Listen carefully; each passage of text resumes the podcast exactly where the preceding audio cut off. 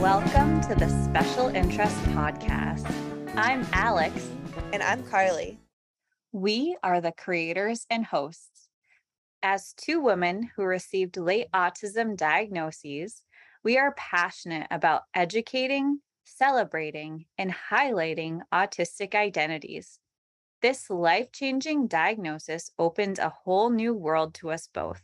Our special interests have been so important in our journey of self discovery through our autism diagnosis. Special interests provide autistics with an element of regulation, comfort, and support. We want to provide a platform where others can share the joy of their special interests. Our podcast aims to represent diverse autistic identities through an inclusive community where autistic voices are valued, validated, and seen. We're excited for you to join us on our journey of learning and story sharing. Join us weekly as we share about our own experiences and other autistic stories.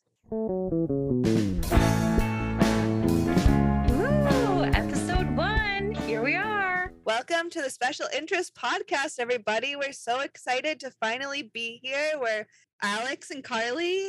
Yes, we are. Yeah, we're just super grateful for you all for tuning in here and all of the support we've gotten on social media and the messages. Like everybody, it's been so it's warmed my heart so much and we i'm speaking for us both because i know we are so grateful for all of you and it's just unreal that we're here recording our first podcast and then we got to 50 followers yeah, I can't believe 50 followers and our first episode hadn't even been out yet. So we just want to start by thanking everyone for trusting and following our journey. And this is only just the beginning. And we're so excited to share more of our experiences and open up a new door to many of you that might not know too much about autism and maybe introduce you to some new faces.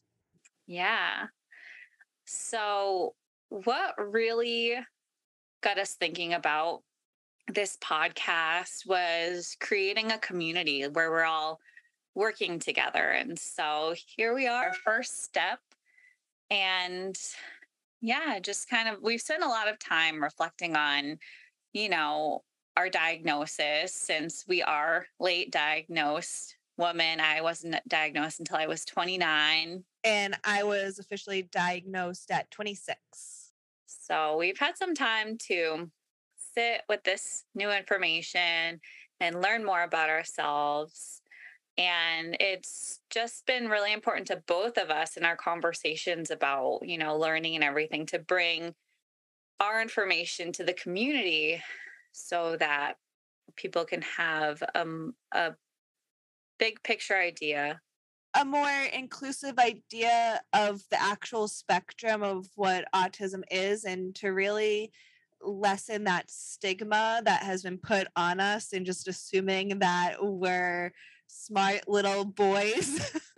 yeah, for sure. Like it's really interesting being an adult woman with autism going for so long without knowing because all of the autistic traits are so related to boys. Yeah, I totally agree. And learning this information about myself was almost like a huge aha moment. And, you know, finding the information just solidified and validated my human experience. What about you? Oh my gosh. Yeah, for sure. There were like so many things that I was so confused about myself. And, you know, like, uh, especially like in high school and middle school too, that's when we start to really cultivate our own self awareness, I think. And, realizing and seeing how different I was from my peers, but not being able to process it in my mind, um, really up until I received my or started to understand that I was autistic around the age of 29.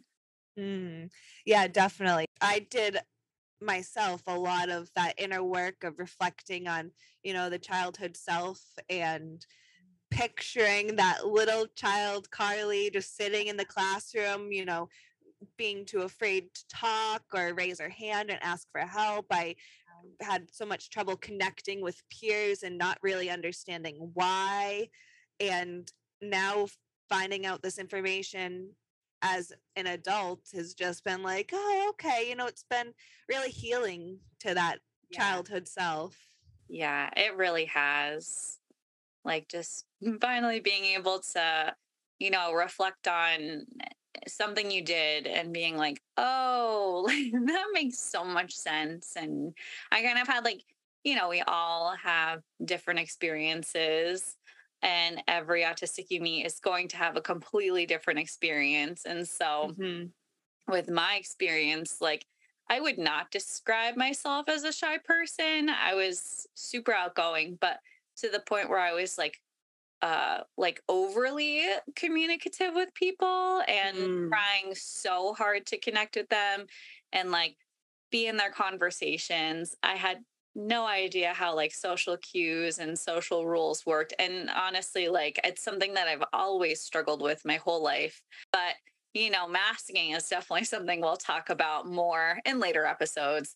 But as a woman with autism, we really tune in to social cues and it's almost like the art of studying other people and mm-hmm. putting on that mask so you try so hard you spend so much energy into making it work every day like making your social situations you know make sense to you and finding your place in them mm.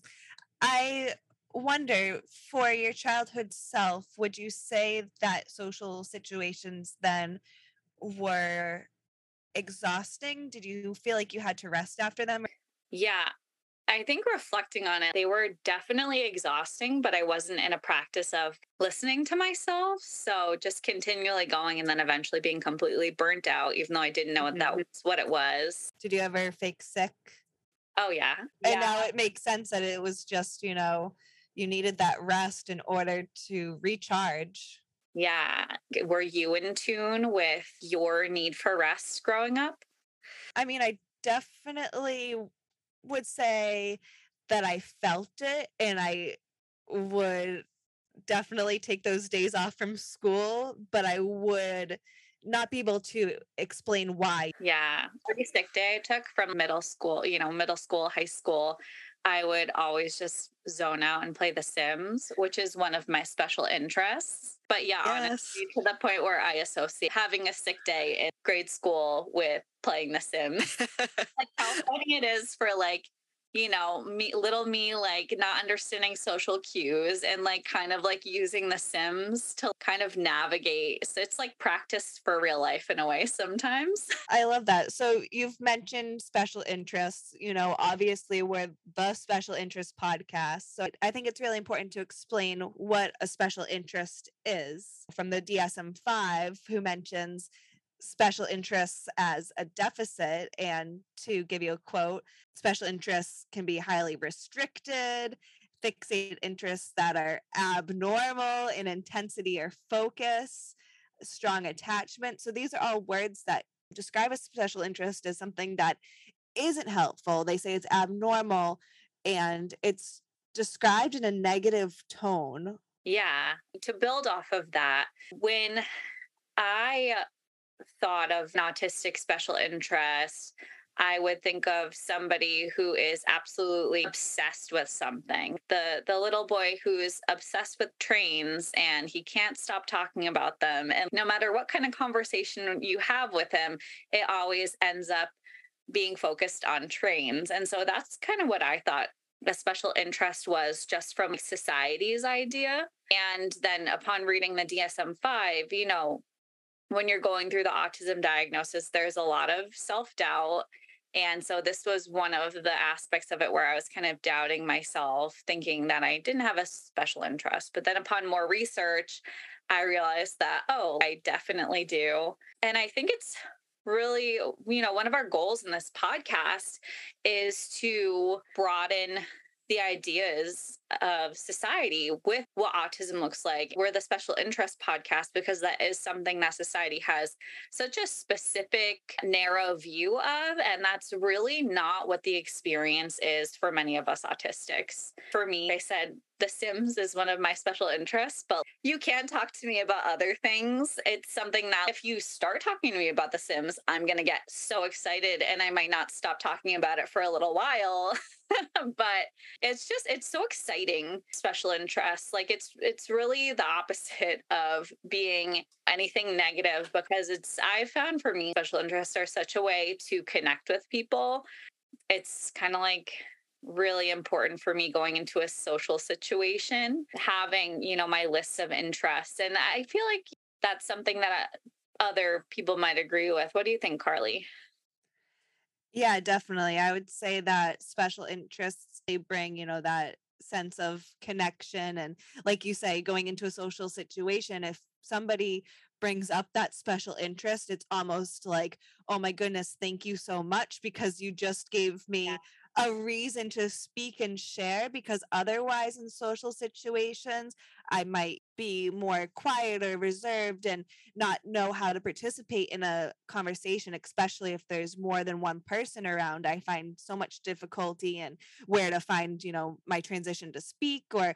i might want to say something but then the topic's already moved on. And so having that topic of a special interest brought up is just like one of the greatest things ever because as alex mentioned you know at times you can just go off and only want to talk about it or at least have things to bring to the table and feel like you have purpose in the conversation because it's talking about something that is so important to you. Yeah, I like how you brought up the word purpose. Learning about my special interests really connects me to my purpose. Why am I here? Like it's almost like our special interests are like little clues into how I want to live my life. And for example, like with Karly, Miley Cyrus, if that comes up, if Party in the USA comes up, he's going to be all about it. The real Karly's going to come out because she can talk about her special interest, Miley Cyrus.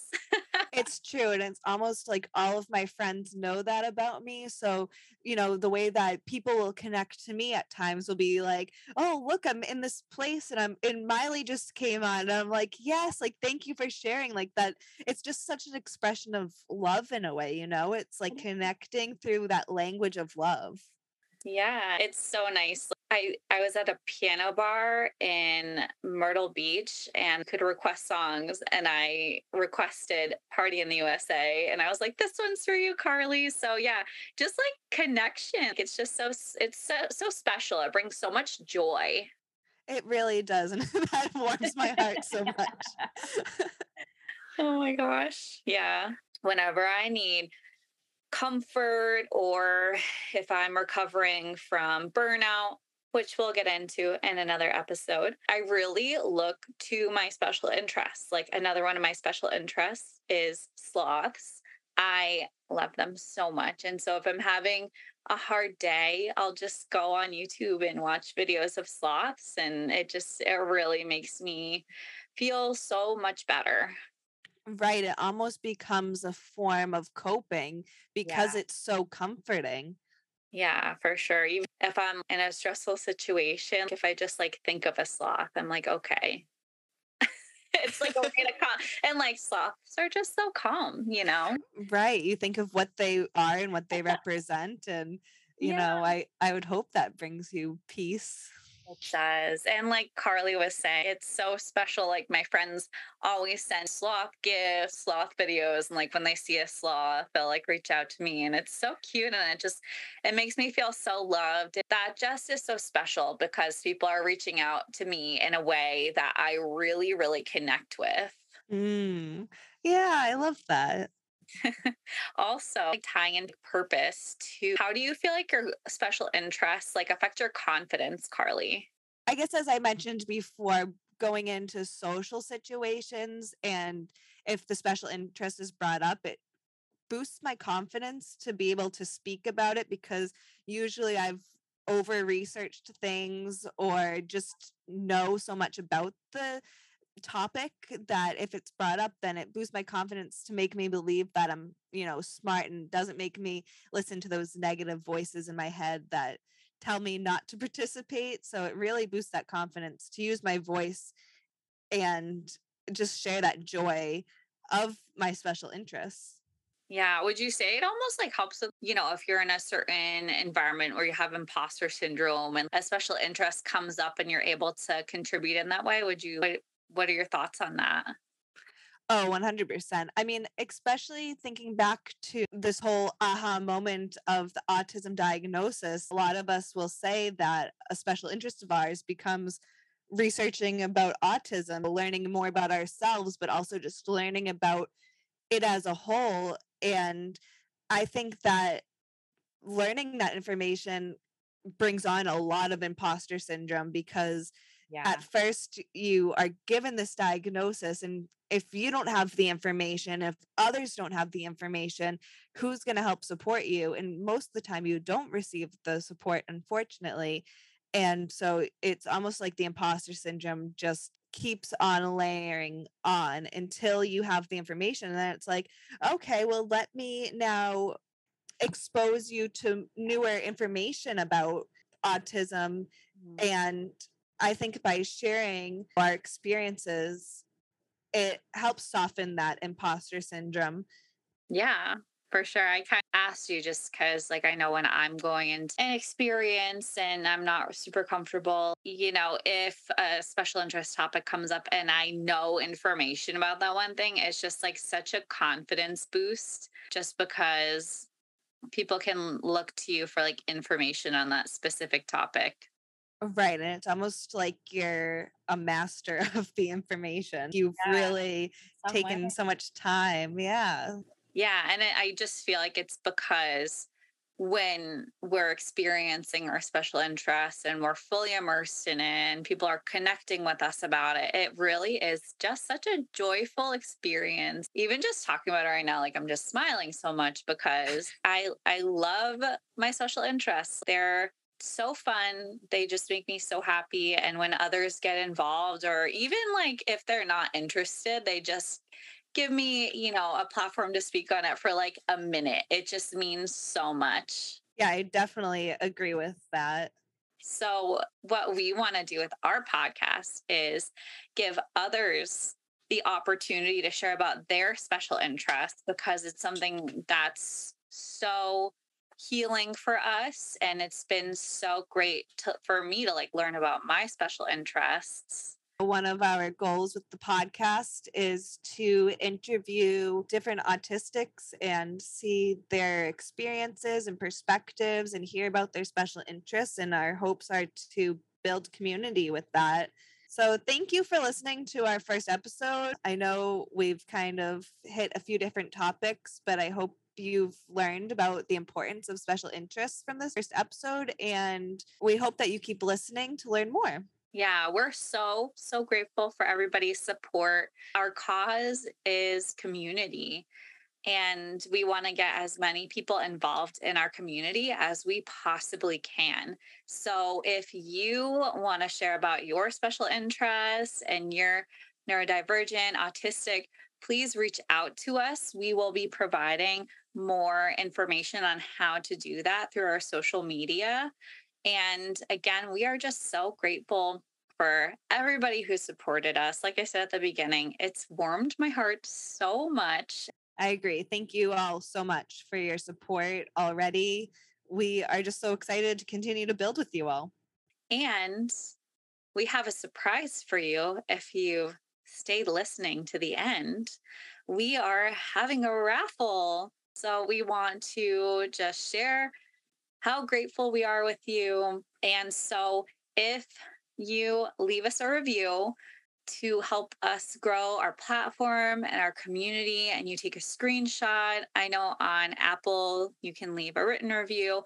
Um, on Spotify, if you respond to our episode questions and leave a review first, you'll be entered in to win a raffle prize. So we want to do a few of these, but this current raffle will be for the first episode. Yeah, so make sure that you leave a review, answer our question, and join our social medias so we can start to connect with you all. Thank you so much. And we will see you on the next episode. Bye.